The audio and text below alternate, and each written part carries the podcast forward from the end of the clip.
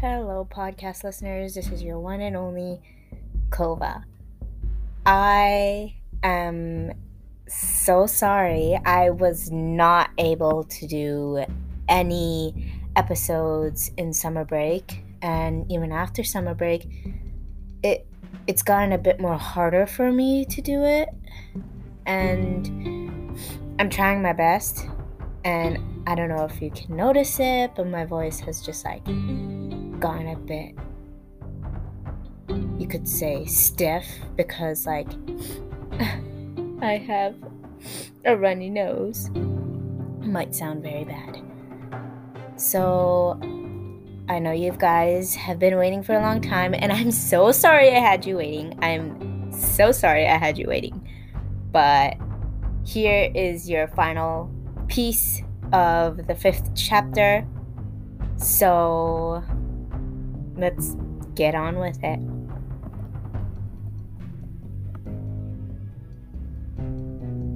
A man was walking down the street. He was bored. Just as he looked up, he saw a stash of papers being thrown out of the cross tower's window. He grabbed one and had a look at it. Well, well, well.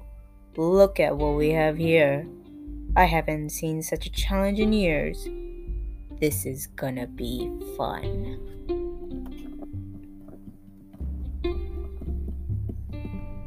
The man began to research a bit on Kilo and Zen. He ended up finding out which school they both went to. From there, he threatened the staff to give him more information on Kilo and Zen. He figured out where Zen lives, but not Kilo. But he figured that a werewolf is a better prize and harder than a were dog. He would come back for Kilo. But luckily for him, Kilo and Zen were at the same place right now. But he didn't even know that. As he was about to leave the school, a staff member had gotten the guts to ask him, Who who are you? The guy looked back at the girl who had just asked him. He smiled at her. From this day forth, you shall know me as the best bounty hunter in the world. Crank. He turned around and leaped towards the trees, leaving the staff members terrified. How could this have happened? Who did this? Andrew yelled. Kilo and Zen had been taken to Andrew. Everyone in the house was stressed out by the news. Andrew found out because the gardener, he was outside buying groceries. On his way back, he saw the poster and ran as fast as he could back home and informed Andrew. Sir, how are we going to keep the both of them safe? Andrew was walking in circles, stressed out by the concern of both their safety.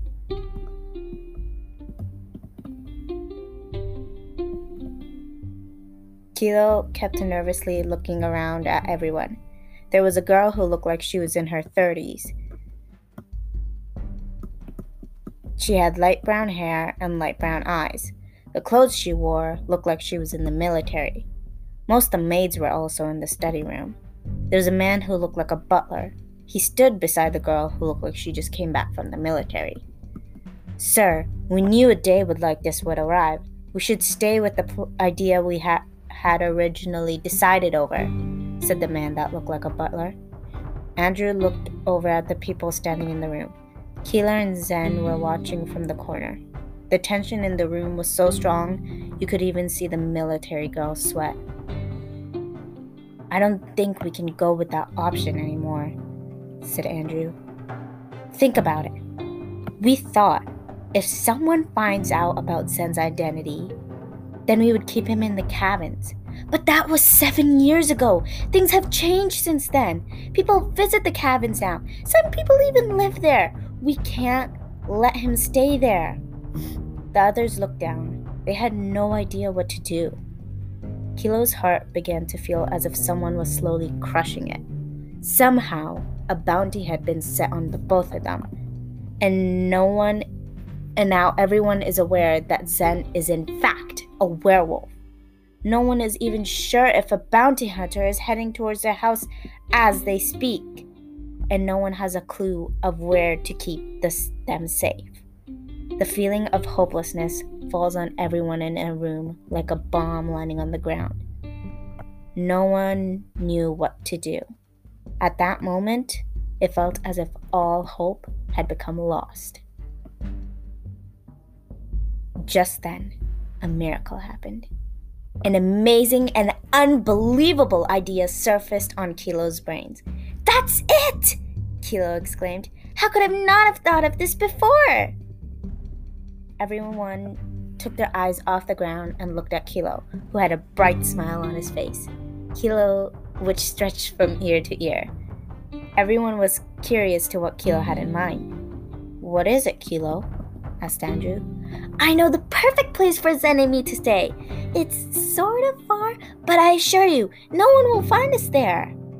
Kilo was so happy he had just solved a way to keep the both of them safe. You do? Said Andrew. Where is it? Well, Kilo hesitated. He never knew the address. He only knew how to get there. It sort of doesn't have an address. He began to fidget with his fingers. It's sort of somewhere deep in the south part of the forest. Andrew thought it over. Though it didn't sound like a good idea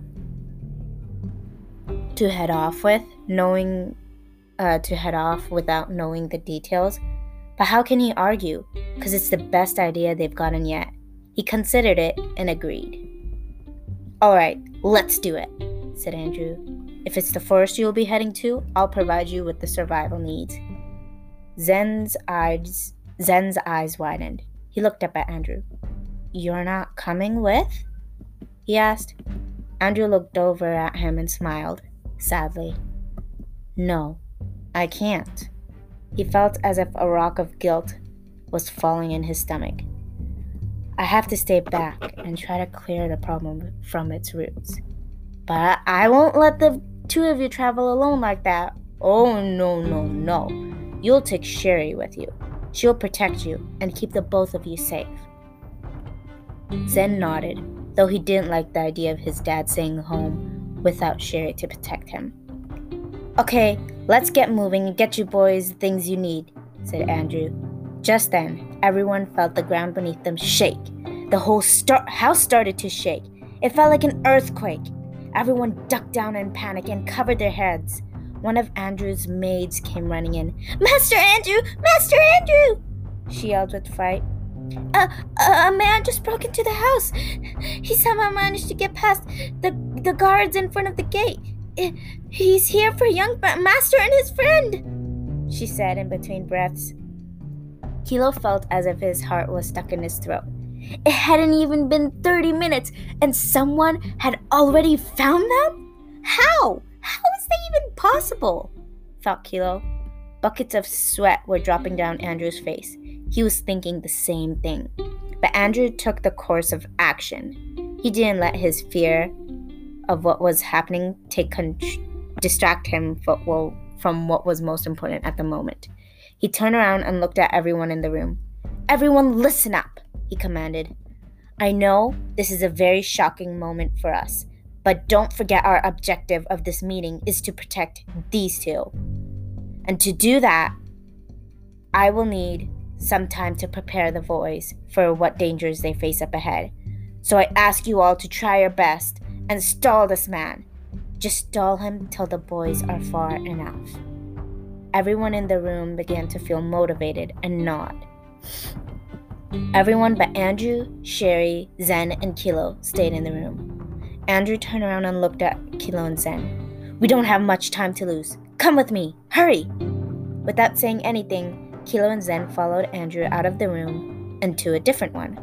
The room was the color brown and it had all kinds of stuff hanging from its walls, like rope, chains, knives, bags, capes, etc. And so many more things you need for survival. It was as if the room, as if any wasn't anyone was in the room, they would think whoever lives there spends most of their time of their life hunting than living inside the house. Andrew ran over the sides of the room where all the bags were hanging and grabbed three bags one for Kilo, one for Zen, and one for Sherry. He grabbed a cape for each and put it in on the bed. He put some coins in a bag and a flashlight, some food and water, some knives, and a few of Zen's clothes for the both of them. And just in case for emergency, he gave them both smokes, smoke bombs, daggers, and some ropes. He tossed Kilo and and Sherry their capes. Put them on, quickly! Kilo and Zen wrapped their capes around themselves as fast as they could. The cape was colored black from top to bottom. There, to, from top to bottom. There was a huge boom. The ground began to shake furiously. They could hear screams of fighting and fear coming from downstairs. Dust from the roof sprinkled down and, and landed on top of Kilo's head, making its ways to his nose, causing him to sneeze. Andrew began to worry as he passed the three of them their bags. He looked over at Sherry and said, Sherry, you take the boys to the back emergency exit. I'll go see if the others need help. Sherry nods, but she too didn't like the idea of leaving Andrew alone, especially now that he's going into the battlefield. Yes, sir, Sherry said with confidence. Andrew nods, feeling assured that his son will be left in good hands if anything happens to him. He turns around and begins running off, but stops to a halt. He turns around back, runs towards them, and hugs Zen. Stay safe, kiddo. I love you. It sounded like his voice was cracking up. Zen was taken by surprise, but didn't say anything, though he wanted to say something. However, just wasn't able to. He felt as if a heavy rock had just been placed in his heart. Andrew closed his eyes hard and squeezed in a bit more, then let go. That was the last time Andrew hugged Zen. Andrew turned around and ran towards the stairs. Kilo felt a jab of guilt starting to form in his stomach. If only he had been a little smarter, thought Kilo. If only I knew they would trick me. If only I could have saved Zen in a different way, then maybe then maybe I wouldn't have to see Andrew leave Zen like that. If I had done it differently, then the bounty would have never been on us. It's because of me that Zen transformed into his werewolf form. It was to save me. And now he's suffering with leaving his family just because of me. Come on, both of you, Sherry said from behind them. She led Kilo and Zen downstairs to the back exit.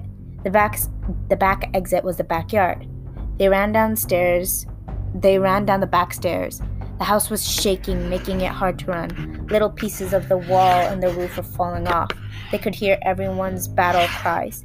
Kilo's heart was pounding so fast and so loud that the only thing he could, he could hear was his heart beat. Heartbeat. Everything was happening so fast Everything was happening so fast, he didn't know what to do or say. First they were at school, then got Zen then Zen got kidnapped. Kilo sort of saved him, but the kidnappers found out Zen was a werewolf. Then everyone found out Zen was a werewolf. They were talking one minute, then the next they were under attack. As they're about to leave, they heard a loud crash come from behind them. They all turned around and froze. Their hearts tightened, making it hard for all of them to breathe. Andrew was lying on the ground, unconscious, with blood pouring down his face. His face looked all bruised up, and there was blood coming out of one of his ears. There were broken plates and dishes surrounding him. Sir! Sherry yelled. Dad! Zen yelled af- right after. Sherry ran towards him and helped him. Zen was about to do the same when Kilo grabbed his arm. Zen, no! We have to go! Sherry will take care of him! Zen looked at him with clouds of sadness in his eyes. No matter how much he wanted to deny it, Kilo was right. They had to go. But he didn't want to leave his dad in the condition he was in. But he had to go. Young master, we must take leave, said Sherry. No! But, young master, we must leave. No! You will stay here and make sure he's fine, interrupted Zen. But Master Andrew gave me orders to. I don't care! He interrupted her, interrupted her again. You're going to stay here with him at all costs, and that's orders from me. Sherry hesitated, then nodded. Zen nodded back in agreement. Keel and Zen ran out the back door. Zen's backyard was connected to the outside forest. Keel and Zen ran headfirst into uh, the forest. They were swallowed up by the thick trees surrounding them. Which way do we go now? said Zen between breaths. We head south. They both ran farther into the forest, leaving unconscious Andrew with Sherry and an angry bounty hunter in the hands of a bunch of random people. Keelan Zen had no idea what is waiting for them up ahead. This is where their adventure truly begins. Well, podcast listeners, this is the end, official end, not even part, the official end of chapter 5. Dun dun dun. And guess what?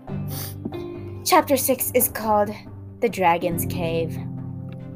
I hope you still are tuned in and listening, although I left you like that. I'm so sorry. I couldn't even tell you.